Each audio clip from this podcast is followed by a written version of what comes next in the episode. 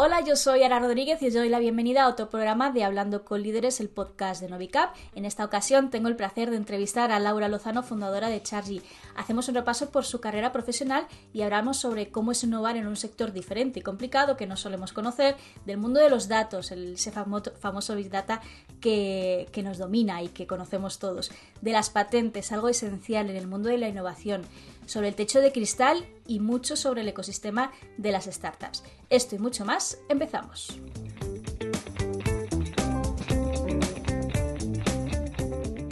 Pues hola Laura, encantada de hablar contigo, te doy la bienvenida al, podcast eh, Hablando con Líderes de Novicap. Eh, es un placer tenerte aquí con, nosotros. Igualmente, Ara, un placer. Eh, nos vimos hace un tiempecillo, así que me encanta volver a hablar contigo aunque no sea en persona, porque eh, para los que no, no, no, no, nos conocen o no nos han visto nunca, sí que nos hemos visto en persona, nos hemos puesto cara, un abrazo y un beso, pese al COVID. Em, pero, pero bueno, no nos habíamos visto desde hacía unos meses y es, genial tenerte aquí, aunque sea telemáticamente. Em, para los que no te conocen, eh, que me parece terrible y deben conocerte, quién es Laura Lozano. Y me gusta empezar preguntándoos quiénes sois porque, porque definirse a uno mismo es difícil, ¿eh? Ojo, que esta, esta pregunta tiene, tiene miga. Sí, es complejo, ¿eh? Bueno, pues Laura Lozano eh, soy yo. ¿Qué tal? Eh, bueno, pues yo soy una persona, eh, soy emprendedora. soy emprendedora por la parte de Chargy y me picó el gusanillo y luego incluso en la pandemia monté otra empresa, Skirion, de exportación e importación. Y bueno, pues yo Tuve ciertos problemas de pequeña en el colegio porque tengo dislexia, me la detectaron a los 18 años, eh, lo que significa que lo pasé mal, sobre todo con los profesores, porque, eh, jolín, es que debería sacar mejor nota, porque yo, lo hacía bien, pero por cada falta de ortografía te bajaban y yo era una frustración continua, lo que me vino muy bien para el tema de la resiliencia, clave para emprender.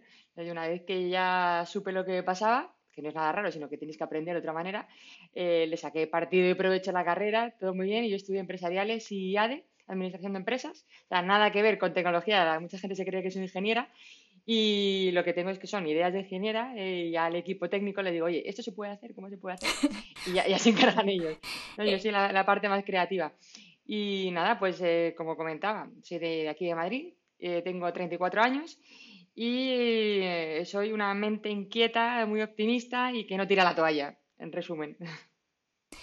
Eh, eh, es, curioso lo que comentas de normalmente pensamos que los creadores de startups son ingenieros, pero, pero las, la mente curiosa e imaginativa está es esencial, ¿no? A veces el ingeniero puede ser un poco cuadriculado y esa, esa mente de marketing o, creativo es, es casi que, más importante. Otra cosa es que sea posible lo que, lo que estás imaginando, pero bueno, eso se lo dejamos al equipo técnico. yo lo que pienso es que con, tiempo y dinero todo es posible.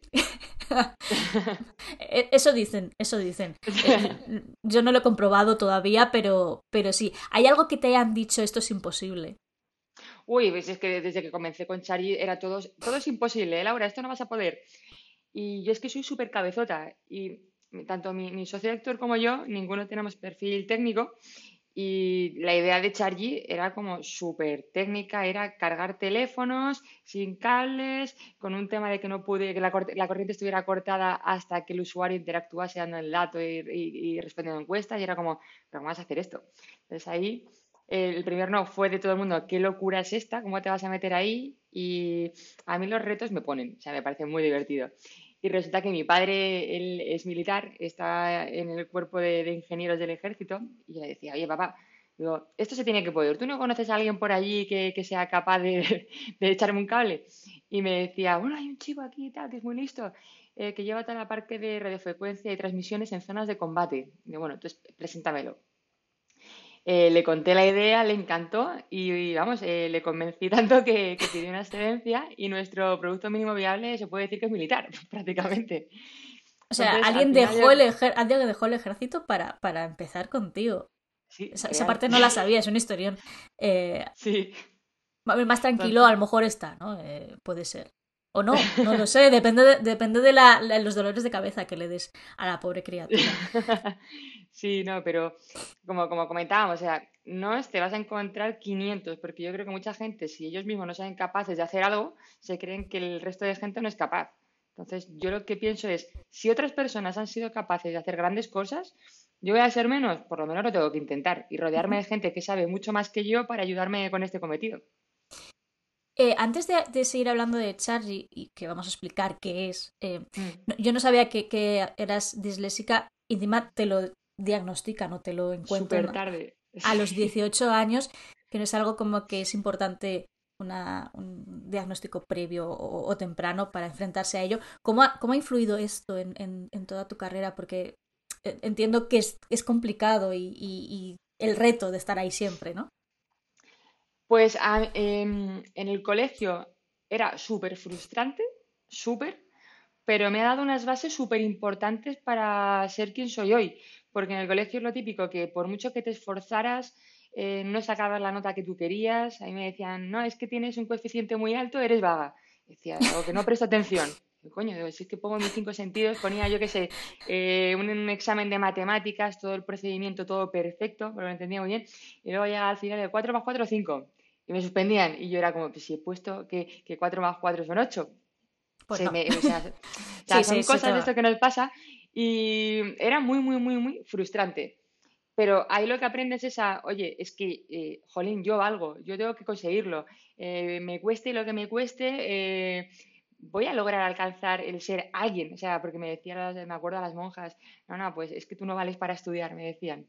Y mis padres que veían que yo estaba todo el día encerrada estudiando, que, pues que había veces que llorabas de impotencia, ¿no? decir, que, que no, no, sé cómo hacerlo, porque claro, no, no me lo habían detectado.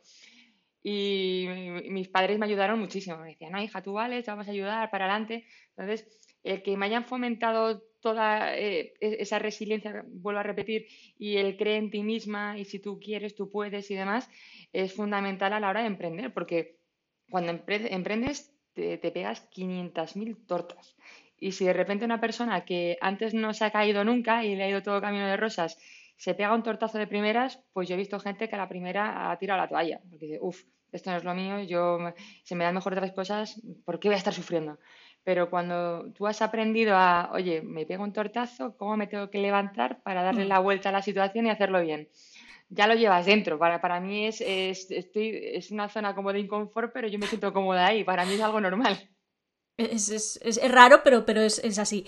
Em, e, ¿Esto te hizo a lo mejor no estudiar una ingeniería? Pues si me comentas tu padre cuerpo de ingenieros o te gusta además el tema técnico o tú elegiste la, la carrera de, de, empresariales como, oye, yo quiero estudiar esto.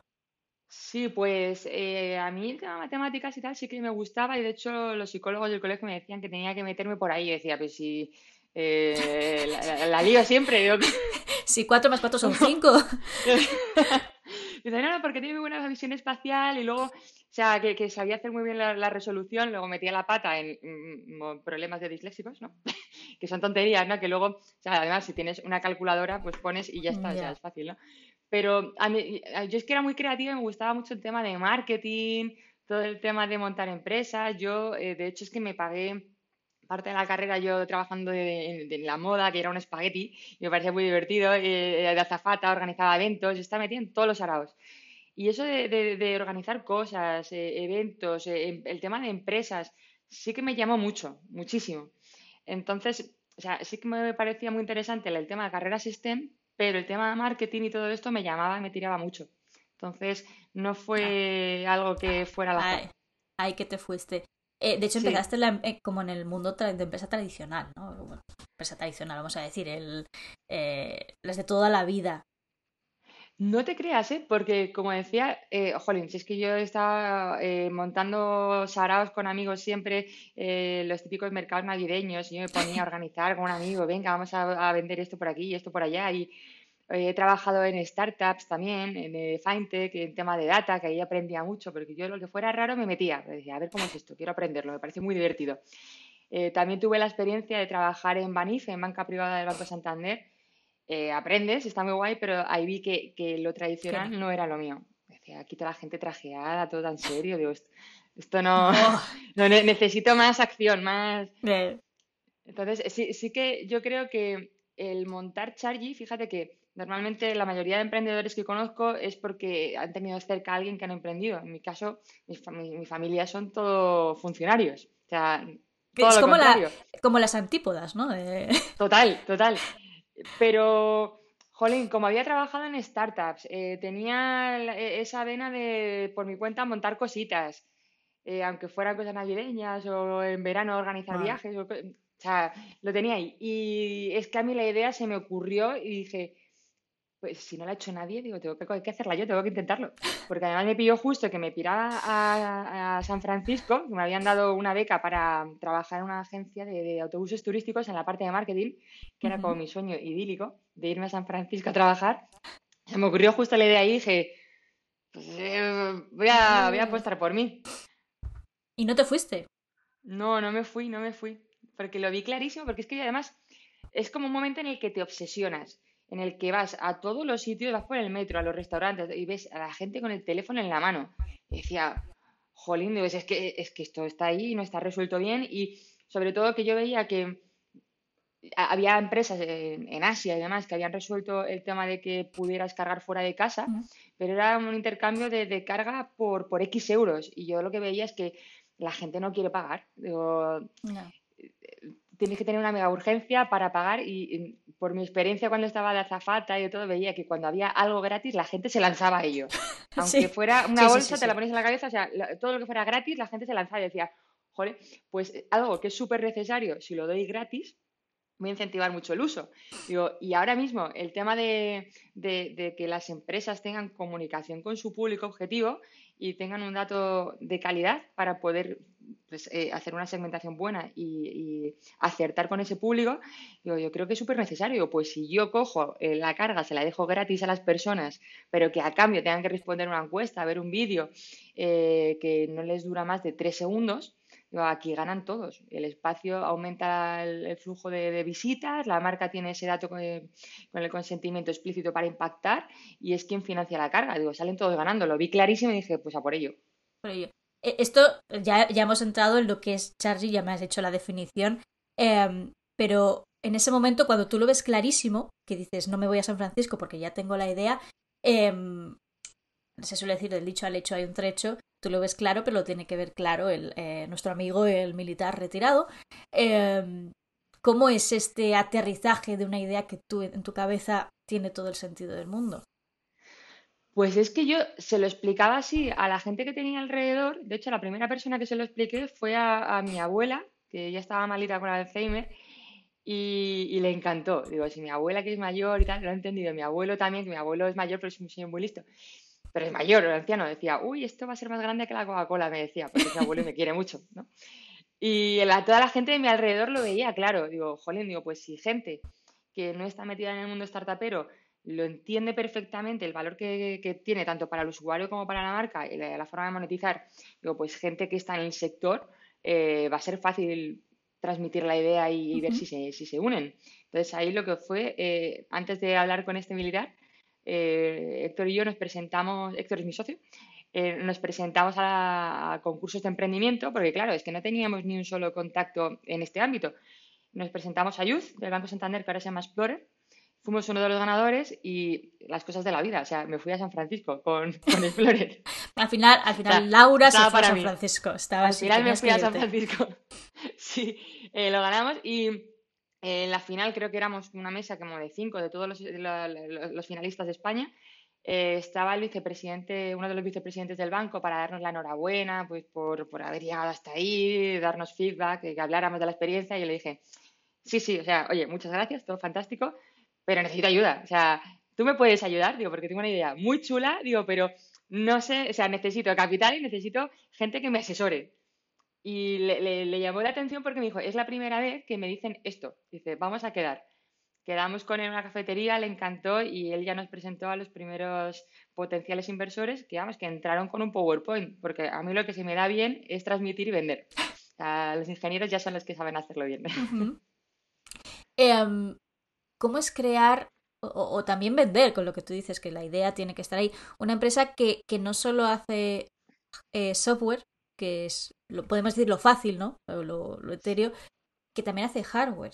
Que, normalmente cuando hablamos de startups muchas han oído del, del, hardware porque lo físico es complicado, requiere una fabricación, requiere una distribución, almacenaje, como y, lo que está en la nube pues no ocupa espacio y, ya está, ya está, está ahí, ¿no?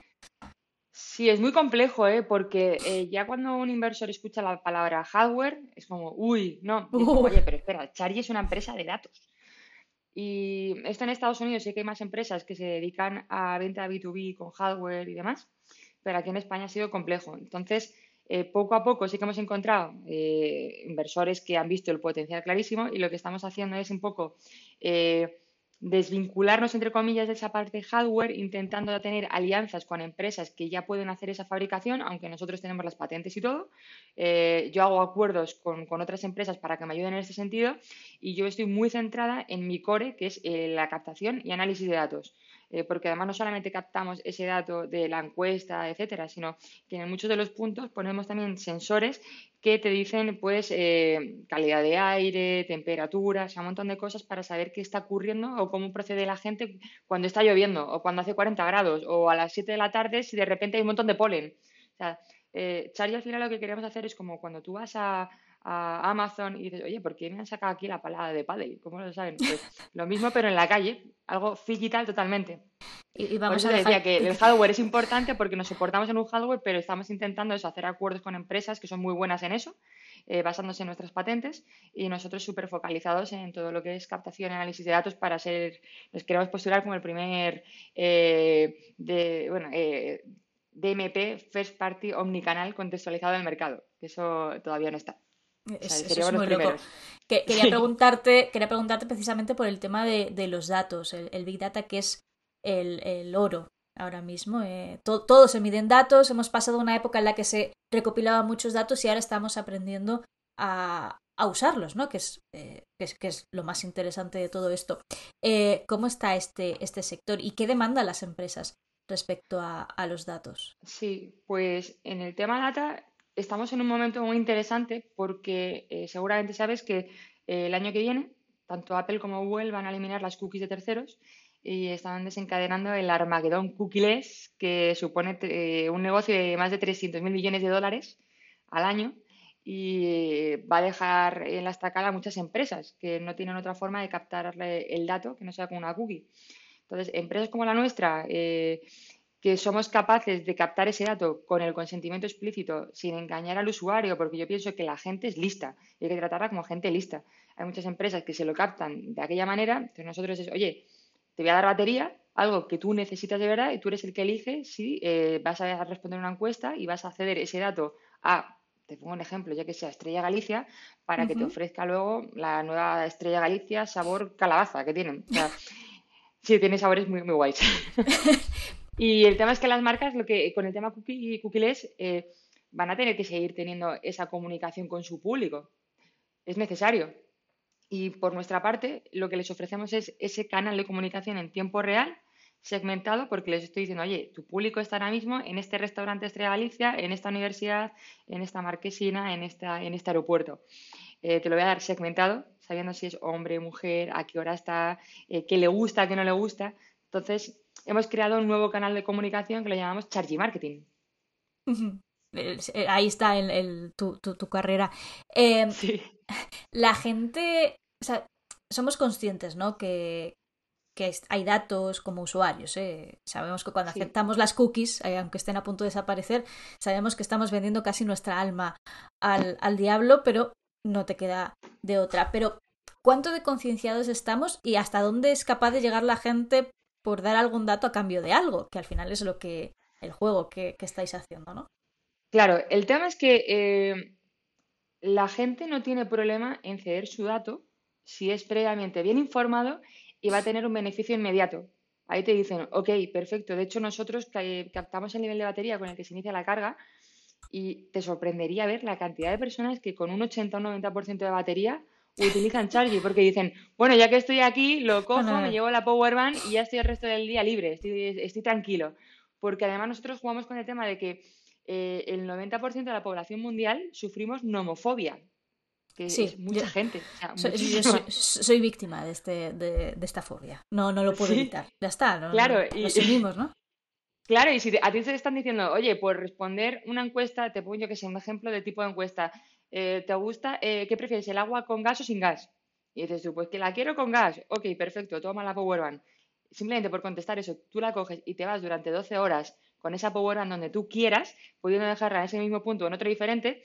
Eh, ya te digo, la gente con más, de un 80 lo, lo utiliza y tenemos hasta usuarios de 80 años, que es una locura. Entonces, la gente eh, eh, está acostumbrada a dar su dato, a hacer códigos QR con los patinetes, porque lo que estamos haciendo no es más que otro elemento sharing como los, que, los patinetes o las bicicletas. La diferencia es que ellos tienen una cuota de mercado que va entre el 2 y el 21% eh, de usuarios por ciudad en función de la ciudad, porque hay mucha gente que a lo mejor le da miedo coger el patinete por la carretera, porque dice, uy, a ver si me van a pillar o no lo necesito, pero la batería es que si no tiene batería no coges el patinete, si no tiene batería no pagas, no llamas, no haces fotos, no grabas el concierto, o sea, es totalmente necesario.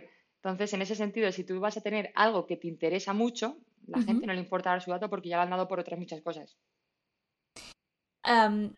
¿Las empresas necesitan muchos datos nuestros? O, eh, o, o, no. O sea, a lo mejor ahora con las cookies estamos dando como mucha información, ¿no? De así de de golpe, pero a lo mejor las empresas necesitan algo muy concreto para un momento concreto. No sé si, si veis por dónde voy con el tema. Yo creo que las empresas tienen muchos datos, muchos, pero lo que necesitan son datos de calidad para saber eh, impactar bien al público que les interesa. O sea, no hacer como una metralleta, ta, ta, ta, ta, ta sino, pum, te voy a dar a ti que eres mi cliente objetivo, que lo que te voy a mandar a ti, esa información, la vas a valorar porque vas a decir, ostras, eh, ¿por qué me mandas a mí esta botella eco? Porque sabes que yo soy súper ecológica, que me muevo por aquí, estoy fuera de casa. O sea, al fin y al cabo lo que nosotros queremos es eh, no acribillar a los usuarios, sino hacer que esas marcas eh, conecten con el público de ellos, pero que sea algo como súper orgánico, que sea cómodo y que el usuario no se sienta invadido. Entonces, si a ti te estoy mandando todo el día 20 cosas, vas a decir, uff, me tienes saturada, paso. Sí. Ya, ya no, no, te voy a dar más información. Con esto, con esto hacia, hacia dónde vamos con el, con el dato. Que, es lo siguiente, porque hemos visto esta evolución. Eh, ahora con las cookies, pues vamos a ver otra revolución. Eh, porque, bueno, muchos se van a quedar huerfanitos. Eh, pero, pero ¿hacia dónde se mueve el, el asunto? Bueno, lo, llaman que el, el, dato es el nuevo petróleo, es lo que, lo que se dice. Así que yo creo que dice mucho. Yo creo que es más bien lo que te decía, un dato contextualizado. Y nosotros lo que estamos trabajando es em, en Smart City, o sea, porque los, dispositivos que ponemos los estamos poniendo en zonas de alto tránsito, en la misma calle, en, elementos que vemos en la calle todos los días, lo vais a ver próximamente porque ya hemos cerrado los acuerdos. Entonces, esos elementos, si yo te pongo eh, para, para, el ciudadano un elemento que a ti te va a facilitar la vida, te va a ser gratis. Además, van a ir sensorizados eh, con lo que te decía, que tú vas a saber, oye, qué está ocurriendo en la ciudad. Eh, al final yo creo que la información es poder, tanto para administración pública, para marcas, para mejorar la, vida de todos los ciudadanos. Y para, te, pongo otro ejemplo, ¿vale? Que esto lo digo yo mucho a mis clientes. El tema de poder tener contacto directo con tu público eh, va a hacer que te ahorres muchísimo dinero. No solamente que vendas, sino que te ahorres, porque las marcas se gastan una auténtica millonada en estudios de mercado para intentar predecir por qué a ti te va a gustar algo, o si la taza que van a sacar va a gustar, o si el espacio va, vas a entrar.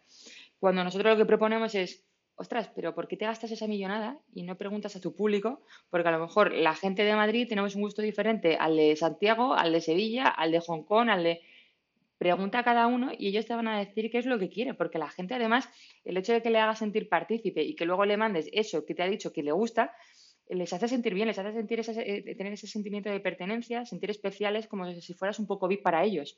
Entonces es algo que esa comunicación es importante.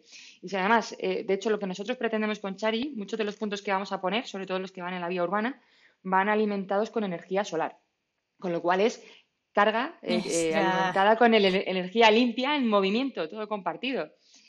Y no sé por qué te estaba diciendo de repente, se me ha ido que te estaba diciendo. No, estábamos hablando de, los datos de las empresas porque es importante. Eh, pero ya me has, dado pie a, la siguiente pregunta que es, no solo sois una empresa de datos, sino también de Internet of Things, el famoso IoT, que parece que, sois una empresa de, carga eléctrica para baterías de móvil, pero en verdad no. Es, algo mucho más complicado y esto me gusta mucho de no es lo que parece. Em, cómo es el universo IoT, que también lo hemos tenido como presente durante muchos años y ahora estamos empezando a ver eh, hasta dónde puede llegar, porque al principio hablábamos de ponerle internet a la tostadora, que decías, ¿para qué voy a ponerle internet? Bueno, pues ahora ya sí, ya empezamos a ver ese Internet of Things. Sí, pues al final es lo que te estaba diciendo, es, es el Internet of Things lo que te hace es tener información para optimizar el rendimiento de, tu empresa, de tus elementos y demás. De hecho, enlazando con lo que se me había olvidado, eh, lo que nosotros queremos con el tema de Internet of Things, o sea, es información de lo que está ocurriendo en la calle. ¿Para qué? Con Chari es eh, que tú estés conectado con tu teléfono, con tu gente, que las marcas estén conectadas contigo. Intentamos hacerlo de forma sostenible, con energía solar. Con lo cual queremos es conectividad limpia, por así decirlo, la, llamamos nosotros. Entonces, el tema del IoT lo que ayuda es a todo a esto, a que esa información haga que esos espacios les den información a las marcas para ahorrarse dinero. Te pongo un ejemplo, uno de los clientes que tenemos, muy, muy grandes, que tienen eh, estaciones aquí en Madrid, nos decían, ostras, pues yo tengo un problema muy grande eh, porque mis estaciones no tengo información de eh, la calidad de aire que tengo. Yo tengo unos generadores que están limpiando el aire constantemente y son carísimos. O sea, si yo le pongo toda la sensorización para saber en qué punto de calidad de aire tengo, me voy a ahorrar mucho dinero y voy a ahorrar energía, lo que supone CO2. Nosotros haciendo todo eso, pues decimos, mira, te vas a ahorrar esta cantidad de dinero con estos sensores, te voy a dar esta información que se va a comunicar con esto otro. O sea, al final lo que hace el IoT es facilitar todo esto, ahorrar, eh, es bueno para el planeta, obviamente, y te da información de lo que está ocurriendo para optimizar todo. ¿Cómo, ¿Cómo llegáis a, a, los clientes? O sea, ahora mismo ya sois conocidos, ya entiendo que tenéis un bagaje, pero al principio llegas con todo esto y dicen, oh, oh my god, ¿no? Eh, oh Dios mío, ¿Qué, ¿qué, es esto? ¿Qué, ¿Qué, vamos a hacer, no? Será, ¿y tú quién eres? ¿Tú quién eres? ¿Qué haces?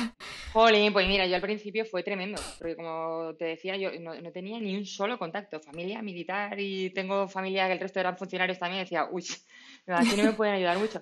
Entonces al final pues es echarle morro, un poco. yo eh, intentaba por LinkedIn. Al principio no te hacía caso nadie, iba a todos los directivos, el de innovación, el de marketing y si no has hecho ruido no te conocen de nada, al principio es muy complejo. O llamaba por teléfono a las empresas preguntando por estas personas y tenías ahí el primer stopper que decía, bueno, ¿tú quién eres? Tal, no, no, pues manda un email al info arroba... Al final te, buscas las mañas, sí, te buscas las mañas y eh, terminabas llamando, sí, no, soy la consejera delegada de esta empresa, me gustaría hablar con fulanito. Ah, sí, le paso. O sea, al final es buscar las vías para, para intentar captar y luego tienes 30 segundos a los que tienes que llamar la atención y ahí tienes que darlo todo e intentar captarla. Luego me ha funcionado muy bien que nos hemos presentado a muchísimos concursos de emprendimiento con la suerte de que los hemos ganado todos. Oh. hemos ganado 17 desde que estamos con Chargy. Y el hecho de, presentarte a esos concursos de emprendimiento lo hacía por diferentes motivos. Uno, porque aprendes, porque estás rodeada de gente que sabe más que tú y eso siempre es muy bueno. Segundo, por los contactos que vas a hacer, porque puedes hacer sinergias. Y tercero, porque te da una visibilidad tremenda, porque cada vez que ganas un concurso apareces en prensa, apareces en muchos sitios. Con lo cual es una forma muy, muy buena de darte a conocer y captar leads y potenciales clientes. Entonces esas son mis, mis dos herramientas que he utilizado. Eh, el tema de las inversiones, lo has comentado antes, eh, pues sin contactos, al principio echándole morro y tal. ahora mismo, en este año, si no me equivoco, cerrasteis una, una operación. Eh, ya algo así, como una cifra que dices, ojo, eh, ¿cómo ha sido enfrentarse a todo este mundo de los inversores con un, con un, con un hardware? Que ya, hemos hablado que eso les asusta muchísimo. Pues al principio era complejo, lo que pasa que yo trataba mucho de, desviar un poco la atención del hardware, sino de decir, mira, este hardware es necesario para, es como el, el quesito para el ratón, es el medio para el fin. O sea, el fin es captar toda esta información que es donde está el negocio, ¿no? Eh, y se puede llegar a tipos de acuerdos. Además, lo tenemos eh, patentado. El tema de las patentes creo que es muy importante. La gente yo creo que no lo valora tanto, tanto de patentes como registros de marcas. Eh, nosotros en todo momento, en ese sentido, hemos sido súper cuidadosos desde el chargy.com, que al principio cuando no tienes un duro que empiezas con la empresa, eh, nos costó, me acuerdo, 2.000 euros. Y era como, ¿pero el punto .com o qué cogemos? Y yo, sí, sí, sí, el punto .com, porque yo lo veo súper potente, una marca de cinco letras con un punto .com, tal. y, luego nos ha salido gente por ahí que nos ha intentado copiar el nombre, ha intentado, y al hecho de tenerlo todo registrado en diferentes países, continentes y demás, ayuda, porque si no luego puedes tener muchos problemas. Las patentes, eh, a, pesar de hacer hardware, el hecho de tener patentes es eh, pues un seguro de vida con el tema de los inversores. Oye, esto está protegido, esto solamente lo podemos hacer nosotros. Que luego sí que otras empresas pues le dan la vuelta, pueden hacer lo que sea, pero dices, mira, esto es único, es inventado por nosotros y esto, esto vale. Y lo que te decía, eh, se pueden llegar a acuerdos con fabricantes grandes que está con NDAs y con todo, todo se puede, el papel lo soporta todo, podemos tener acuerdos en los cuales nosotros no tenemos ese, peso en la espalda del hardware y nos focalizamos en lo que es nuestro negocio, que es el tema de la, de la data y la puli. Eh, y sobre todo convencer. Al final lo, que tenéis que hacer es, Charlie, lo, que tiene fácil para el tema de los inversores es que conecta muy bien, porque todo el mundo nos hemos sentido alguna vez eh, eh, fastidiado de, ostras, es que me quedas sin batería y me ha pasado esto, de hecho, tengo uno de los socios que se quedó sin batería en el aeropuerto, se iba a Miami y viajó toda la familia menos él, que se tuvo que quedar en tierra y cogerse otro avión. Muy bien. E, e, ese tipo de cosas nos ha pasado a todos alguna vez. Y luego, eh, si tú ya eh, al inversor quiere números, le explicas el potencial de crecimiento económico que tiene esto, por la necesidad que tienen las empresas de tener datos de calidad de sus, de sus clientes para conectar con ellos, es simplemente el tema del número y que Chari es muy, muy exponencial y muy replicable en el resto de países. Con lo cual es, saber cómo darle la vuelta para venderlo bien. Y que, todos los inversores no son para ti.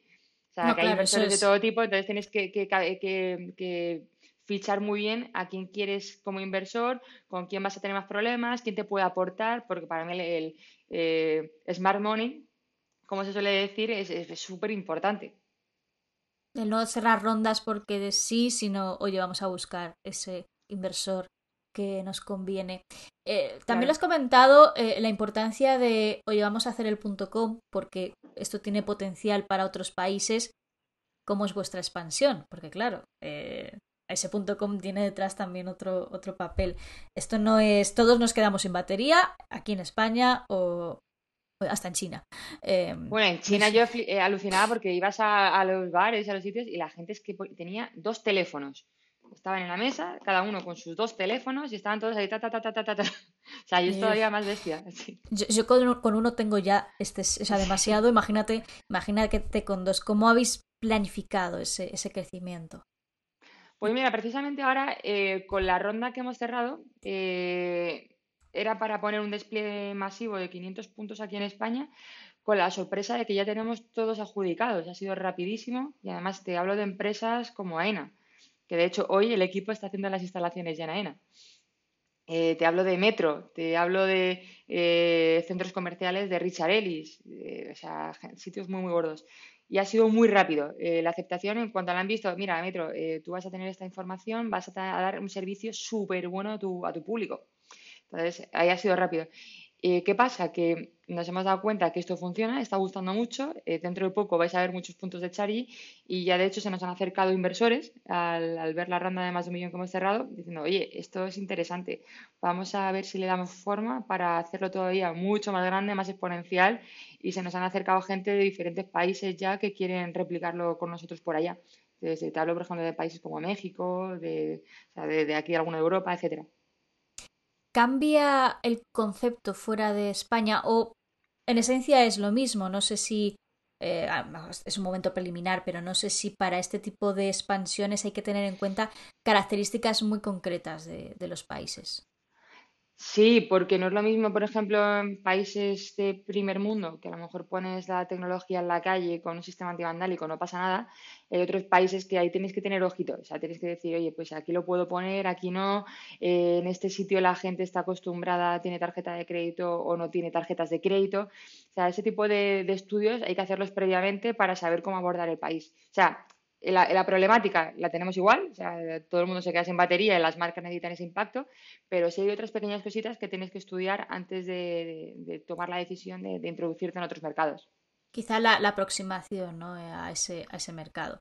Sí. Em, el tema de patentes, que lo hemos comentado antes y, es algo que me gusta mucho hablar con vosotros porque eh, se habla mucho de startups, de innovación, pero parece que las patentes eh, no las hablamos nunca, se quedan ahí en el aire pero a veces la innovación se mide por, patentes y cuando sacan las estadísticas mundiales, España dices, joder, que flojita, ¿no? Aunque viendo, viendo datos eh, desde la pandemia, parece que ser que la gente estuvo muy activa en su casa y se empezó a, inventar cosas y a patentar. Pero ¿cómo ha sido para vosotros todo este mundo de, patentes? Pues yo lo veo súper necesario eh, porque te, suma un grado de I más de más I que a la hora de tener deducciones fiscales y demás, suma y ayuda muchísimo porque te puedes ahorrar. Yo, por ejemplo, ha habido años que, me he ahorrado 200, 300 mil euros en deducciones, simplemente porque te has gastado un dinero en hacer este tipo de innovación, que eso pues se, valora mucho. Eh, de hecho, por ejemplo, nosotros hemos, eh, tenemos unos socios que son canarios, Archipelagonés, que es el grupo de inversores más, más potente de las islas, y nos hemos ido a Canarias también con ellos porque, por ejemplo, el tema de tener I más D en las islas tiene una deducción fiscal todavía mayor. Así que yo ahí los, los emprendedores que, que, nos estén escuchando por aquí, les invito a que estudien esa vía porque Además innovar en Canarias está muy bien. Además, no solo por la parte del, del fiscal, sino por el, sitio, ¿no? Que, es una maravilla. Hay que, tenerlo en cuenta. estupendas, gente simpaticísima y además que para Chargy, pues eh, con tanto turista, es un mercado muy bueno. Pero el tema de la, patente eh, te da una solidez al hablar sobre todo frente a inversores, eh, clientes, les decía, es que aquí tenemos cinco patentes y estamos ya con la sexta, estamos presentando la sexta patente. Entonces, es eso de que están viendo que tú estás siempre intentando superarte, estar en la cresta de la, de la innovación, esa la cresta de la ola de la, de la innovación, es importante, porque tienes muchos beneficios por muchos lados. Y es difícil. Eh, te ahorras problemas también. Eh, también, y disgustos. ¿Es difícil sacar una patente? Eh, no, en verdad no. La verdad que es un proceso sencillo, ¿eh? Lo que pasa es que yo creo que la gente dice, uy, patente, tiene que ser un montón de papeleo, de historias, y es, informarte un poco, ¿eh? Porque si tienes un equipo técnico, incluso aunque no seas muy técnico, puedes hacer una patente. Lo que pasa es que cuanto más técnica sea, pues más se recogen cosas y mejor. Pero eso hay un montón de despachos de abogados que tienen eh, un brazo que está especializado en, patentes y marcas. Entonces tú simplemente con tu idea tienes que ir al despacho, eh, tienes que mandar planos y toda la documentación que tengas. Ellos te dicen si es patentable, si es modelo de utilidad, si es... Hay diferentes opciones, ¿no? Y ellos son los que luego se encargan. O sea, obviamente tienes que pagarles a, los abogados. Tú lo puedes hacer por tu cuenta, pero no lo recomiendo porque el abogado es el que sabe mm, cómo hacerlo todo perfecto. Ahí yo, yo recomiendo ir al especialista. Pero es, algo sencillo, ¿eh? ¿Os han echado atrás alguna patente o todas han sido ok? Eh, de momento todas han sido ok. Por el grado de inventiva que teníamos. Y por lo que digo, porque también hemos ido a gente que nos. O sea, e, es bueno ir a estos abogados porque están hartos de, hacer este tipo de procesos y de se saben qué es patentable, qué no es patentable, que, cómo se, le, se puede mejorar algo. Entonces, el hecho de, estar rodeados de gente muy buena, hemos estado con Clarmodet, con el Zauru, son, son despachos muy muy buenos en este, en este ámbito y ahí vamos a caballo ganador. Em, una última pregunta sobre patentes. Parece que tengo aquí obsesión, pero es que realmente es un tema que me interesa. Siempre se habla como grados de patente, las que son para un mercado, las que son internacionales. Está como la global, que es como la reina de las patentes. ¿Vosotros a qué, a qué vais en ese, en ese punto? Nosotros intentamos, intentamos captar el mayor número de países que es posible, porque además patentes tienes el modelo de utilidad que eh, se consigue más rápido, eh, dura 10 o algo así, 10 o un poquito más de 10 años, la patente son 20. Eh, y luego tienes plazos, una vez que te han dado la patente, para poder ampliar países.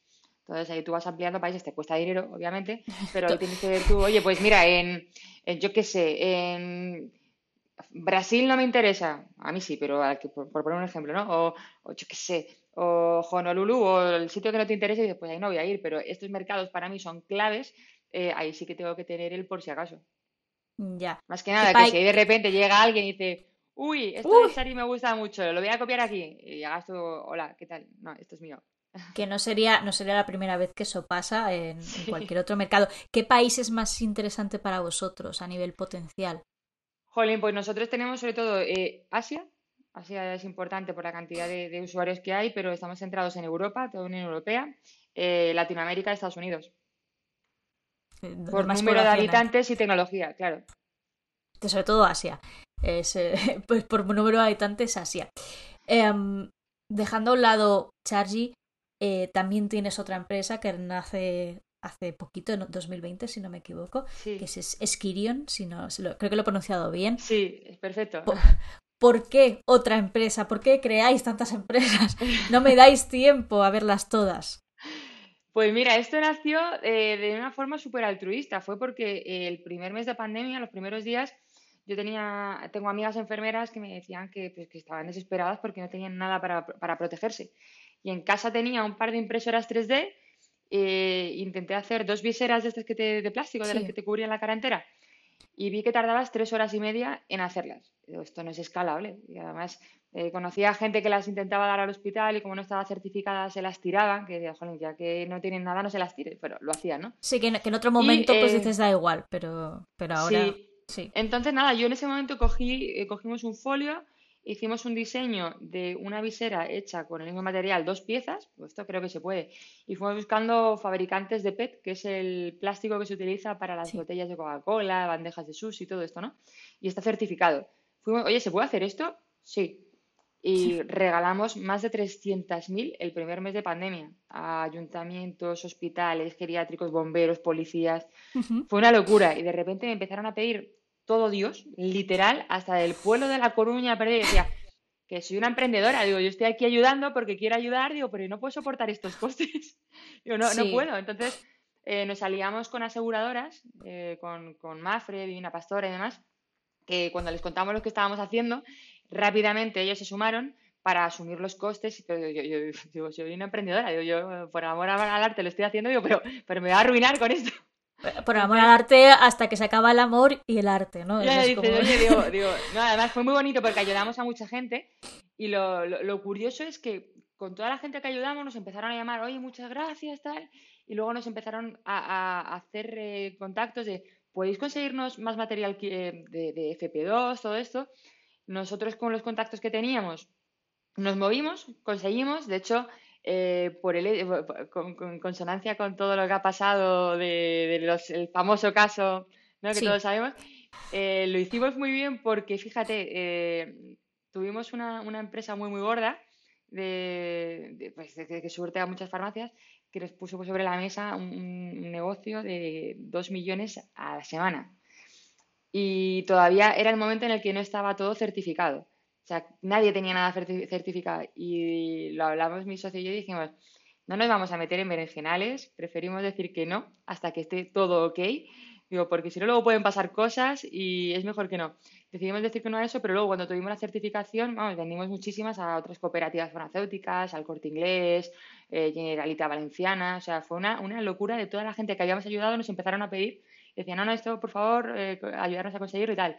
Eh, ganamos bastante, se, nos dio muy bien y ahí lo que hicimos, eh, bueno, eh, el dinero hay que moverlo y vamos a intentar ayudar a la gente como nosotros que somos emprendedores, vamos a, invertir en gente con ideas que nos molen, sin fijarnos en métricas ni nada, sino que nos guste el emprendedor, emprendedora y el proyecto. Y nada, nos metimos ahí con un pequeñito fondo de inversión y en paralelo seguimos trabajando con, con Skirion en exportación e importación, pero vendemos equipos de gaming, de youtubers y tal a Latinoamérica y cosas de estas. Eso, eso ya ha derivado. Eh, ¿Cómo es vuestra fase de, de, inversores, por decirlo de una manera?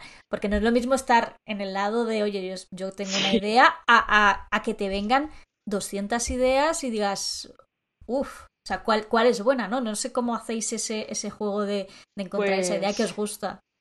Yo es un poco por, como estoy en el ecosistema y conozco muchos emprendedores, digo, jolín, es que sé que este o esa chica son cracks, porque les ha podido amar en una o han hecho unos sexys en otras brutales. Me fijo mucho en lo que son capaces de hacer eh, y el potencial del modelo de negocio que tienen y el tipo de mercado que hay. Y vamos, he de decir que hemos invertido en seis, además buenas cantidades, y eh, hay dos de ellas que una lleva a salir a, bolsa, con lo cual estamos muy contentos, y otra que, que, es una, una, máquina, que además esa dice yo, yo es que yo quiero en ella porque es chica, digo, quiero invertir en chica. Me hacía mucha ilusión y le ha dado la vuelta al modelo de negocio que tenía, que era un blockchain marítimo. Y además, como nosotros hacíamos importación e importación marítima, entendíamos bien la importancia. Le ha dado la vuelta, eh, se ha ido a Estados Unidos, está haciendo cosas aeroespaciales eh, y con esa, esa va a hacer mínimo yo creo que por 10. O sea que creo que hemos tenido buen ojo.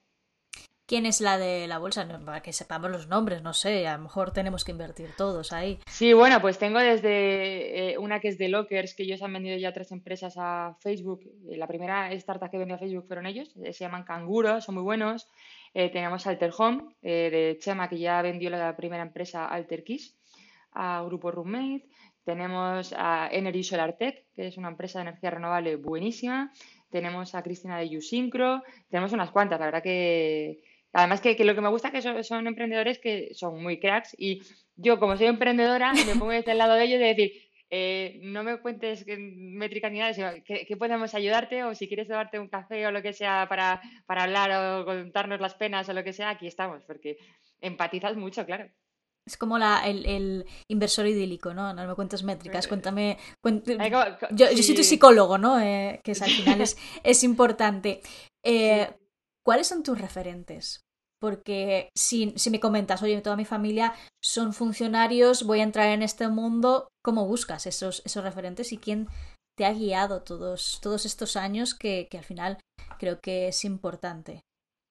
Pues mira, por ejemplo, mi madre y mi abuela son referentes total porque son personas súper luchadoras y son en las que en cada momento en el que he tenido debilidad, pues por lo que contaba antes, eh, me han apoyado, tira para adelante, se han buscado la vida y ellas son unas luchadoras natas. Y luego referentes, eh, pues es que la, pena que me da que siempre han sacado en el mundo startupero referentes masculinos, digo, oye, que hay muchas chicas que las han tenido calladas porque tiene que haber un montón pero hay grandísimas científicas, eh, yo qué sé, Marie Curie, o la, película que salió hace no mucho de la NASA, esa mujer que, de repente hizo el, código para, que pudiera llegar el cohete. O sea, hay un montón de mujeres que creo que hay que darles mucha más visibilidad para que otras chicas se, quieran unir a, esto, que en matemáticas, STEM y todo esto hay tías que son maravillosas. Y hay que seguirlas a todas. Pero, por ejemplo, dentro del grupo de Female Startup Leaders, ahí tengo grandes referentes también, que son amigas y son tías a las que admiro muchísimo. Te hablo desde, eh, para mí, eh, Luz Reyo, de Chin Dislexia, por lo que hace, que a mí me toca mucho y creo que eh, está cambiando la vida a niños, con lo cual, o sea, mm, yo la, adoro, es una tía fantástica y lo que hace, de verdad, que es un grandísimo referente. Andrea Barber, de Rapid Power, Jaiza Canosa, de Goy, que la está petando. es que hay, muchísimas, hay chicas que, que hacen auténticas locuras. De hecho, en el anterior eh, capítulo de, Hablando con Líderes hablamos con, Silvia Rivela. Eh, Maravillosa. Especial cariño. Eh, y hablamos precisamente de eso, de la necesidad de crear esos referentes para que niñas o mujeres digan, oye, yo puedo, yo puedo entrar. Eh, relacionado con esto, y, y, no me gusta, o sea, tengo que preguntarlo, pero, me gustaría dejar de hacer esta pregunta en algún día de mi vida. Es ese famoso techo de cristal eh, que nos encontramos muchas veces.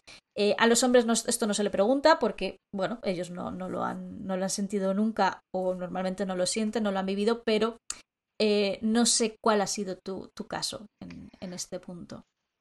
Vale, pues mi caso es que eh, para mí es más importante el techo de cemento que el de cristal, porque el de cristal se rompe. El de cemento es el que se pone uno a sí mismo. El de hormigón, vamos a decir, ¿no? Eh, que eso ya sí que no se rompe. Exacto, entonces yo creo que tienes que tener unas bases eh, y crear unas bases a las niñas del futuro de decir, tú puedes, este chico puede, tú no eres menos, puedes hacer lo mismo.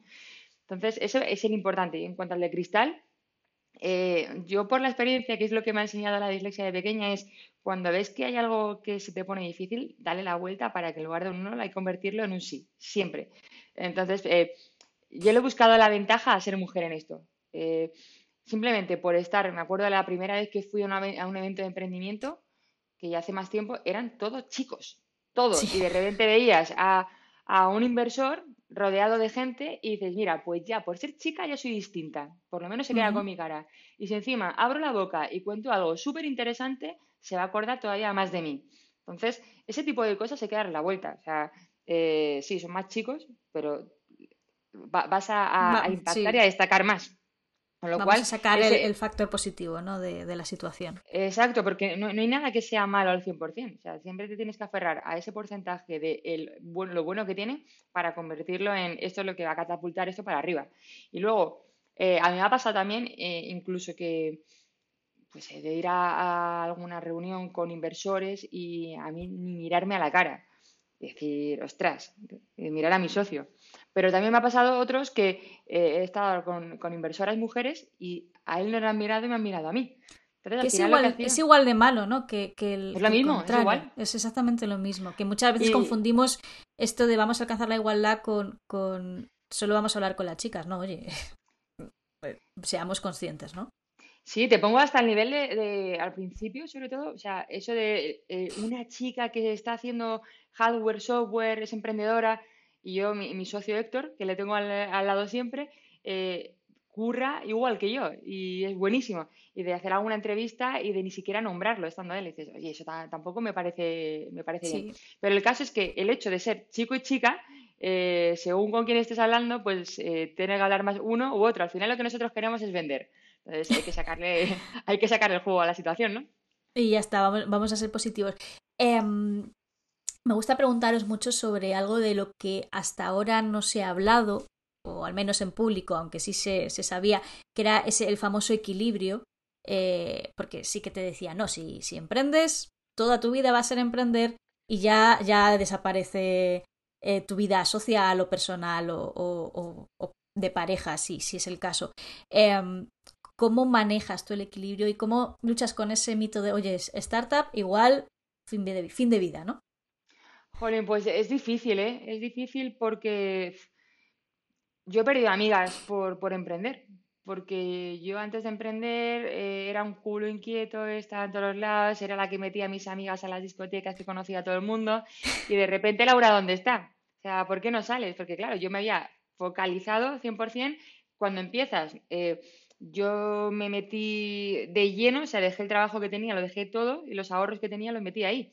Y claro, yo no tenía dinero para viajar o hacer otro tipo de cosas porque tienes que pagar autónomos, tienes que un montón de, costes asociados que mm, te cortan las alas en otras muchas cosas. Entonces, eh, yo ahí he notado quiénes son los amigos de verdad, quiénes son los que sobraban y lo bueno es que he tenido mucho apoyo de los amigos buenos, los he tenido, me han apoyado de, oye Lauri, eh, ¿qué necesitas? Venga, pues voy a verte yo a ti a tu casa o qué, qué te puedo llevar.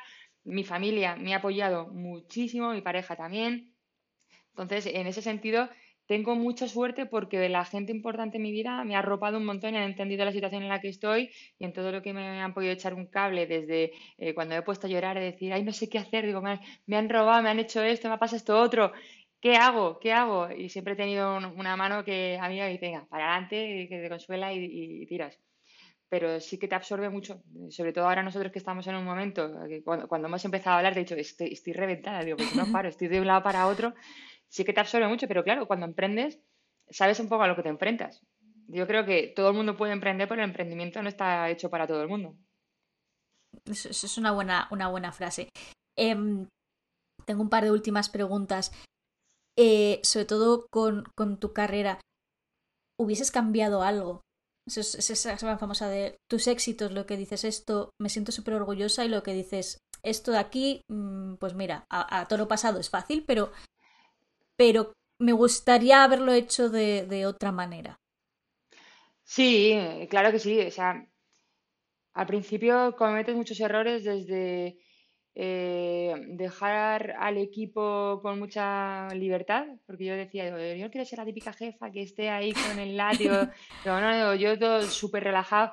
Y a mí yo tuve una época, sobre todo al inicio, que a mí mi equipo eh, me robó, y me robó patentes. O sea, eso fue, fue heavy, fue muy heavy. Luego, afortunadamente, lo tenía todo con los abogados muy bien atado y recuperé todo y me, indemnizaron. Pero, o sea, eh, el tema de recursos humanos es complicado. Ahora, por ejemplo, los que tengo son fantásticos, tenemos un equilibrio buenísimo con ellos y no puedo estar más orgullosa del equipo que tenemos. Pero, por ejemplo, al principio también el tema de quería salir con un producto súper chulo. Dices, pero ¿para qué tardas tanto en testarlo? O sea, con cualquier otra cosa me hubiera servido, eh, perdí mucho dinero y ahora lo que, lo que yo he aprendido con todo esto es eh, voy a seguir perdiendo dinero porque sigo errando, obviamente, pero intento perder poquito y que me dé cuenta rápido, porque, porque te sale sí, ¿no? Sí, pero vamos, que yo creo que esos errores lo que han hecho es que, que haya aprendido muchísimo. Porque cuando te duele es cuando dices, aquí no lo voy a caer otra vez ni de coña. No, no, mm, el emprendedor no debe caer en la misma piedra al menos dos veces. Ese es el otras, tema, otras piedras, otras piedras ya veremos, pero la misma piedra no. Y, que, jolín, que te enfrentas a 500.000 problemas. O sea, yo ha habido un momento que decía, quiero dejar de aprender un poquito. Necesito un momentito en el que, el que no tenga que aprender. Porque, jolín, entre el robo que tuve, o sea, luego tuvimos problemas, eh, pues de lo típico que tienes al principio del liquideo, que te confundes con el producto, o de repente estábamos despegando como un cohete que hayamos cerrado con Inditex y que teníamos la tecnología en 54 países y ¡pum! pandemia. ¿De verdad? ¿En serio? Bueno, esa creo que nos, esa, lo bueno es lo bueno dentro de lo malo es que nos pilló a todos y a todos nos, nos, descolocó, ¿no? Es como, bueno, tengo millones de hombros en los que llorar porque todos sufrimos claro, lo mismo. pero, pero, digo, pero por favor, una época de relax. Y lo, lo, bueno que saco de todo ello es que en cada situación hemos sido capaces de darle la vuelta, hemos aprendido muchísimo y ha hecho que tengamos el producto que hoy cuando vamos a presentarlo a clientes nos están diciendo que sí todos. Si no hubiéramos pasado quizá por todo eso, no tendríamos lo que tenemos ahora. Es lo que decía Steve Jobs de los puntos. Si no hubieran pasado esos, puntos, no, estaríamos donde estamos. Oye, por todo hay que pasar. Una última pregunta, Laura. ¿Qué es lo siguiente para, para Laura? Porque claro, como te he dicho, culo inquieto, un mesecito sin aprender, pero el mes que viene ya next. Pues nada, estamos eh, con Chari súper, súper full. Eh, como te comentaba, eh, justo la semana que viene la gente va a poder ver ya Chari en aeropuerto, lo cual es brutal porque no es fácil entrar en AENA y ha sido la bomba, Metro de Madrid, con, con, Clear Channel, CBRE y vamos a, estamos hablando ya con inversores que se nos han acercado a nosotros, han visto el potencial de Chari para final de año o un poquito antes seguramente, cerrar una ronda ya muy gorda. ya no es de un millón, es, de, es, grande lo que estamos preparando ahí. ¿Cuánto de grande? Vamos a, vamos a no, no, te puedo decir todavía porque estamos en ese estudio que para mí lo importante, yo, yo no quiero, espero no tener que necesitar un, levantar mucho dinero porque considero que una buena startup es la que no tiene que levantar tanto, sino que puede facturarlo. Entonces estamos haciendo el estudio de cómo conseguir hacer algo muy gordo sin tener la necesidad de que levantar mucho, porque no queremos ser una startup rondera que hay buscar la, rentabilidad y, el negocio. Pues Laura, muchísimas gracias. Ha sido genial hablar contigo. Eh, transmites mucha felicidad, la verdad. Eh, es, increíble, mucho optimismo. Y, y, nada, vamos hablando, usamos Charge en el aeropuerto.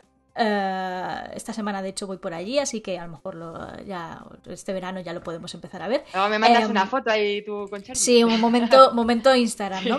Eh, muchísimas gracias por estar aquí en, Hablando con Líderes de Novicap y a los que nos escuchan, pues eh, nos escuchan así hasta el pues siguiente capítulo con más líderes. Muchísimas gracias, Laura. Muchas gracias, Sara. Yo también he estado súper, súper cómoda contigo. Ha sido a gusto, ¿eh? Así que muchas gracias por todo.